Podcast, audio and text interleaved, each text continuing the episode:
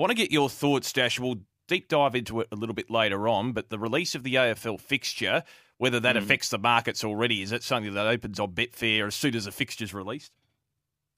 Yeah, that, that's always a, a, moving feast. But but yeah, it's interesting. You, you, look at the, the double ups, the number of interstate games, and, around. Um, yeah, six day breaks and things like that. So that's where it gets pretty interesting uh, when you look at the AFL fixture. But it doesn't move enormously in terms of premierships and top eight and things like that. Injuries, like you look at, say, the Max King injury and yeah. bits and pieces like that. Collingwood with Darcy Moore and Jordan De Goey and that sort of thing. That's where you, you get most of your movement around.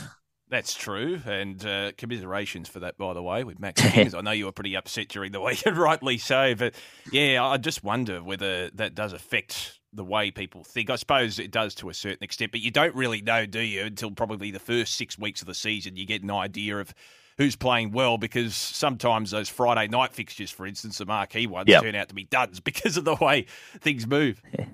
Yeah, that's right. Uh, how would you, if you were to rank the top six in your mind, so that the six most likely to win the flag in a rough order off the top of your head, which way would you have had that live in your mind? I don't think it changes via the fixture because you simply base it off. No, in yeah. my view, you always base it off the yeah. previous year because what else can you go off? You don't know what's going to happen over the pre-season, etc. So Geelong would have to be in there given their convincing grand final win.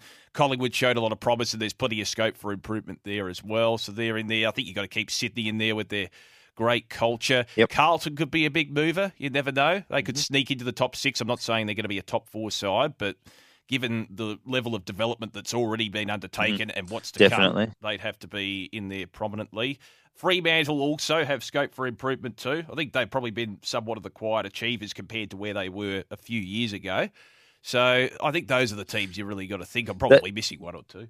Because that's where it's interesting. Because um, yeah, Fremantle surprisingly are ninth in the line of betting.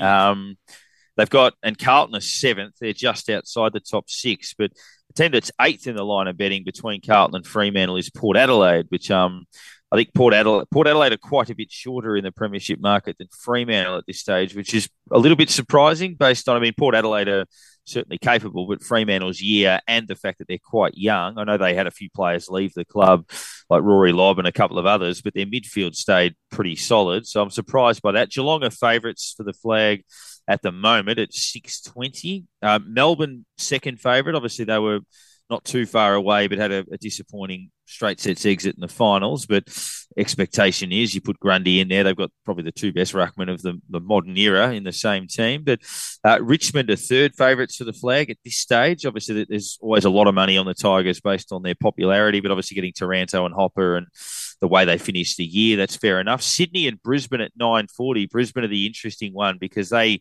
had an amazing off season, really, to get Dunkley into that side. Uh, you know, he's a 30 possession a game midfielder. Uh, Jack Gunston into that forward line is uh, really important. I mean, he could kick 35 to 40 goals for them and, and complement what they have, especially given they lose McStay to, to Collingwood. Uh, then you throw in uh, getting Ashcroft, who was the best player in the draft, and, and I expect Ashcroft to be every bit as good as Nick Daicos was yeah. uh, this year, next year. So I think Brisbane being five in the line of betting, uh, coming off a, a good final series and a prelim. Admittedly, they were outgunned convincingly by Geelong in that prelim, but um, they've been around the mark for a while, Brisbane, and, and I reckon they've probably them alongside Richmond with those two midfielders would have improved their list the most. Um, so yeah, I don't mind them. Collingwood are sixth in the line of betting at an even tens, and Carlton, as we said, at twelves. Carlton's fixture is not too bad. I know, as you say, that doesn't impact things too much, but I think they'd be pretty pleased with that in terms of their double up games.